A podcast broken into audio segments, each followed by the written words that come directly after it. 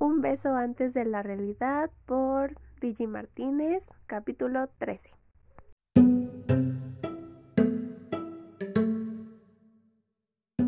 Versión de ella. No sé si fue buena o mala suerte. Caerte en medio de la acera resulta patético. Que el chico que te gusta, que no solo es mayor que tú, más maduro, sino que además es un profesor de optometría te vea, resulta demasiado embarazoso, como para levantar la cara y figurar que no ha pasado nada. Digo que no sabía en dónde clasificar mi caída porque, luego de bajar con una gracia inigualable del camión, di aproximadamente 10 pasos hacia el semáforo. Pisé una grieta en el piso y caí de bruces en medio de una multitud poco esperando otro camión. Él, él no tardó en ayudarme a levantar. Qué irónico. Me sentía aliviada y aturdida, a gusto y avergonzada. Lo positivo era el trato que él me había mostrado. Lo negativo era el golpe en las rodillas y manos que me había dado. ¿Lo compensaría su atención? Me puse roja como un tomate solo de pensarlo. ¿Se encuentra bien? me dijo. Su voz era un tono intermedio entre lo grave y lo agudo, melódica, como la voz de una persona que canta. Moví la cabeza para afirmar. Se dio un buen golpe. ¿Acostumbra usted a caer para llamar la atención? Entorné los ojos. Solo es una broma. Me reí.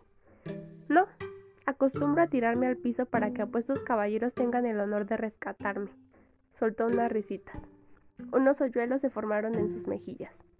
Entonces, qué bueno que había un apuesto caballero para salvarla. Guardo silencio. Le mostré una sonrisa. Durante el camino no me había dicho ni una sola palabra, no había hecho ningún gesto. Ahora parecía intentar entablar una conversación conmigo, la chica que se había tropezado y caído de una forma ridícula. ¿Qué está pasando, Maya? dijo mi nombre. Había leído mi carta. Mi nombre estaba en ella. Me preguntaba cuál era su nombre. Musité con un gesto contrariado, no por la pregunta, sino por la sorpresa que presentaba en él.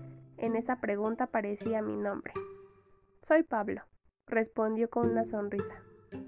Mientras el semáforo estaba en rojo para los autos, caminamos al mismo paso. Me había acostumbrado a verle la espalda o a dejar que él me la viera, pero ir a su misma velocidad era algo distinto, fuera de lo común. ¿Acostumbra estar callada luego de conocer a alguien? No sé qué decir, farfullé. Me ha dejado sin palabras. Ofrezco una disculpa. Me agradó el tono y las palabras que había utilizado, no solo por dejarla sin palabras, sino por aparentar ignorarla. Pues mm, yo le ofrecí una, así que la cuente su saldada, ni usted ni yo. Volví a sonreír.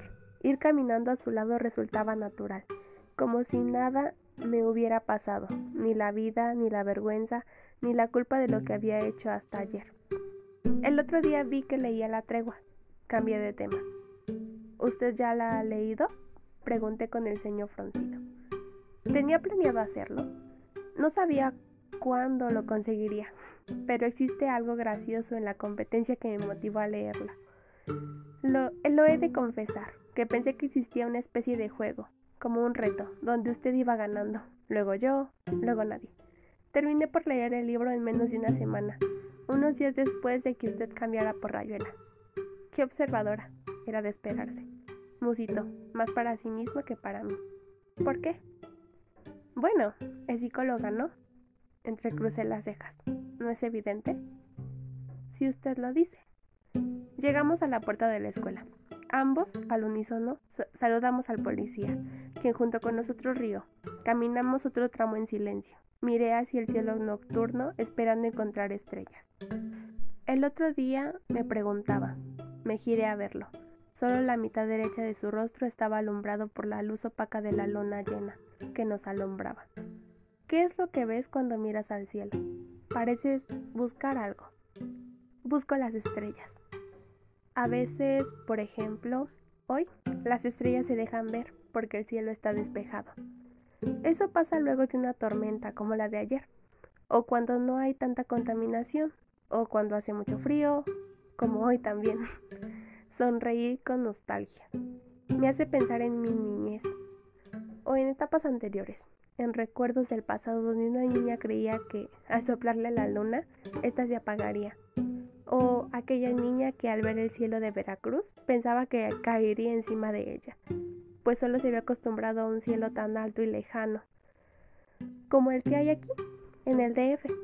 Solo me sorprende que desde aquí precisamente se ve algo tan maravilloso como esto.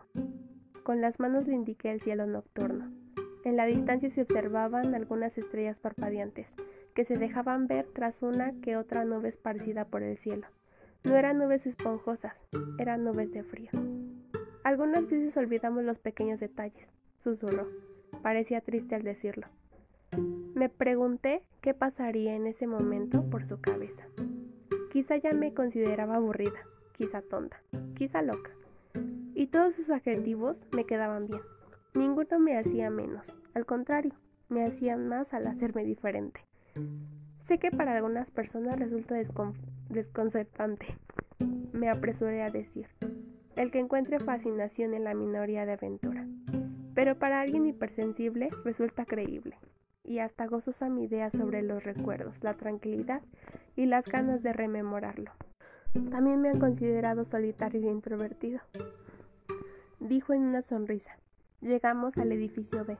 Él tenía que girar a la derecha para ir al checador y yo marcharía a la izquierda para ir a los baños. Los dos nos quedamos parados.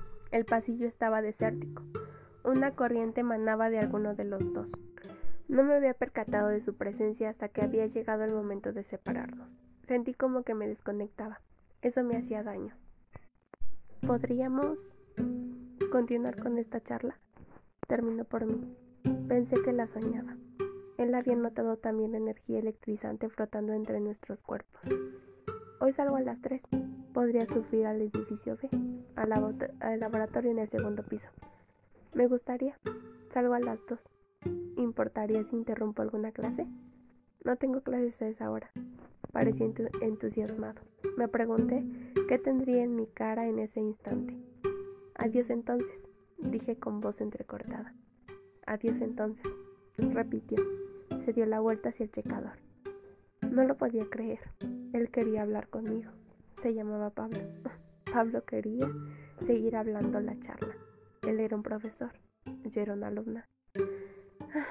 Corrí al baño antes de ponerme a gritar, a dar palmadas y brinquitos de felicidad, como si hubiera ganado la lotería.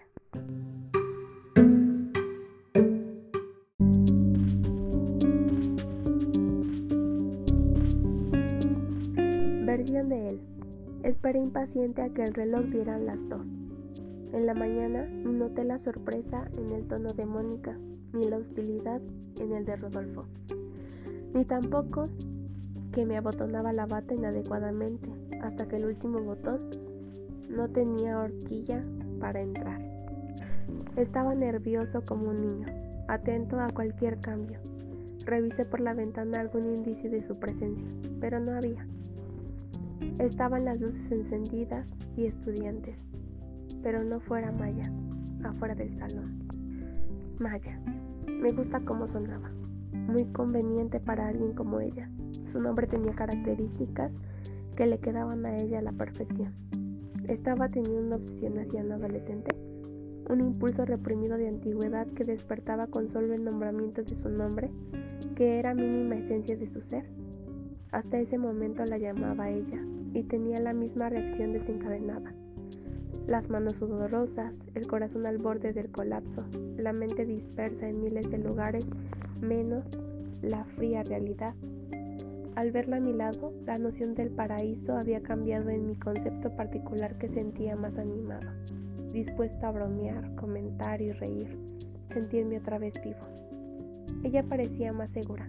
No era lo mismo escucharla hablar con otros mirándola de soslayo, a tener una imagen más completa de toda ella diciendo cosas interesantes. Despertaba en ella una revolución en cadena que comenzaba con una idea seguida de millones más relacionadas. Había sido uno de los afortunados en escucharla, pues tenía tanto que enseñar, pese a que ella pretendía aprender por curiosidad, por interés o por las razones que la dominaran mayormente. Caminando a su lado noté algunos ademanes, como el que en todo el camino no pisó ninguna línea divisora en el piso, que movía las manos explicando una cosa, que bajaba la mirada al sentirse avergonzada. Ella era un libro abierto, a expensas de que alguien, cualquiera que sea ese alguien, lo leyera. Se expresaba no verbalmente mejor que en palabras. La naturaleza humana era maravillosa siendo un misterio, siempre capaz de realizar imposibilidades y de convertir la ficción en algo de la realidad, de la vida común después. Ella era parte de esa naturaleza al igual que yo, y que muchos otros, pero a diferencia de los demás, ella realizaba el misterio con un toque de astucia, un toque de magia científica y razonada. Era como hablar con un filósofo, que le fascina descubrir el mundo tratando de resolver cuestiones, que primero forma preguntas estructuradas para ser resueltas, pero que en toda cuestión lo más importante no es tener seguridad de saberlo todo, sino de ser capaz de hacer más preguntas luego de haber resuelto las anteriores. Había escuchado hablar a la profesora Consuelo de Psicología acerca de la curiosidad que había de tener un buen profesional en el, área. Me preguntaba si no solo los psicólogos tenían o contaban con esa posibilidad. Ellos la desarrollaban más que otros. No se conformaban con aquello que les decían, según la psicología, sino que buscaban más y más información. Se adentraban en el mundo de las dudas y la disparidad para hallarse y resolverlas con el paso del tiempo, porque al tiempo se le tiene que dar más tiempo. Yo era curioso, pero mi curiosidad se limitaba a áreas específicas. La del psicólogo que representaba la psicología era aquello que parecía más bien un árbol, con un tronco sólido de psicología y ramas de diferentes disciplinas y ciencias, repletas de hojas de conocimiento, visto desde diversas perspectivas, interrelacionándose unas con otras para formar un dosel de descubrimientos y significados. Miraba hacia la ventana, la que da la clínica de psicología precisamente. Observaba el árbol más grande que había, un grupo de chicos de odontología que platicaban animosos en una mesa, y luego una pareja que se besaba, cuando unos golpecitos tímidos en la puerta me sacaron de mi ensoñación. Así tan pensativo, uno creería que planea una teoría conspiradora, dijo entre sonrisas. Le sonreí y corrí a la puerta. Te esperaba, dije con más entusiasmo del que creía que tenía. Ella rió un poco. ¿Puedo? Sus ojos curiosos me inspeccionaban con atención. claro, trastabillé. Me sentía como un pequeño que necesitaba de alguien más para dirigirse. Me costaba hacer las cosas ordinarias de manera normal. Parecía más nervioso que en ninguna otra ocasión. ¿No habrá problema porque soy de psicología? Dijo con pesar. Hizo un gusto de malestar. Digo, porque no estoy usando una bata aquí en el laboratorio. Espero mi respuesta. Sonreí extendiendo las comisuras. Negué con la cabeza. La observé mientras caminaba hacia una mesa, donde se encontraba el cuaderno de registro. Observó el lugar con minuciosidad, como si en vez de irme a ver por casualidad fuera a tomar nota de cada uno de los comportamientos del laboratorio. Estaba hermosa y no era producto de mi imaginación. Al fin, era real. Ella estaba ahí, parada, observando su alrededor, a unos pasos de mí, desprotegida y tan segura. Sus mejillas tenían un toque rojo característico de estar todo el día de un lado para otro, o quieta, pero pensando. Quizá por el clima soleado y el hecho de que no se quitara esos suéteres que traía encima. Su cabello estaba un poco mojado y más revuelto que por la mañana. Su mochila parecía pesada y ella no la bajó, signo de desconfianza e inseguridad. Aún esperaba mi siguiente paso. ¿Quieres sentarte? Dije al notar que cambiaba de postura. Ella volvió hacia mí al instante. La sorpresa pasó por su rostro al percatarse de mi escrutinio. No, dijo apenada. Pasó un mechón por su oreja. Estaba nerviosa. Solo tengo que bajar mi mochila y no me cansaré. Comenzó a quitársela de sus hombros. Con un poco de dificultad logró deshacerse de ella. Colocó la mochila en la esquina de una mesa de madera, tal que no impidiera el paso a nadie, por si pasaba algo. Me reí para mí mismo. Se quitó un suéter de los tantos que traía puestos. Se colorearon sus mejillas al darse cuenta de nuevo de que estaba yo ahí, parado, estático, cerca de la puerta. ¿Qué me pasaba? Tenía que andar para que ella me tuviera confianza. ¿Cómo te ha ido el día de hoy? Dije indeciso. Ella entrecruzó el ceño. Metió las manos en la sudadera para su saliva. Bien. Se mordió los labios en un reflejo. Una conducta nerviosa. Parecía mirarme y desviar la vista al segundo. Digo, no quiero hablar de mi día. ¿Quiere escuchar cosas de psicólogos? Porque soy muy extensa en estas cuestiones. Soltó una risita que duró tan poco. Las cosas de psicólogos están bien, dije para darle confianza, aunque lo hice con un tono que notaba mi falta de interés. No invente, rió con fuerza. Se nota clarísimo su dedicación a esa clase de temáticas. Arby afirmó con sarcasmo. Dígame, ¿de qué vamos a hablar? Solo quería verla de nuevo. Sus ojos brillaron con mis palabras. Mi corazón se agitó. Me acerqué como un gato a su lado, sigiloso. Ella se quedó estupefacta. Pude ver un destello en sus ojos, algo parecido a la duda y a la expectación. ¿Por qué? suspiró. Porque en ese momento, cuando me encontré a un paso de su cuerpo, con el corazón latiendo con fuerza y la sien derecha tronando en mi cabeza, mi mano indiscreta le tomó el hombro. Ella se estremeció, quizá de la sorpresa, quizá por el ansia, no lo sabía. Podía ver en sus ojos un mundo y no sabía qué veía en, en los míos. Su gesto parecía decir que sí, sus labios temblaban musitando un no.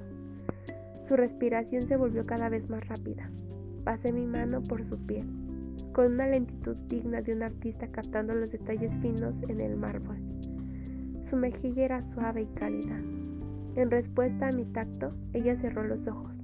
Su pecho dio un brinco. Comenzó a temblar. Parecía que se desmayaría de la emoción. Quizá al final sería yo. Una corriente me atraía a ella como un magneto a su opuesto. Me conformo con solo verte. Abrió los ojos en el acto.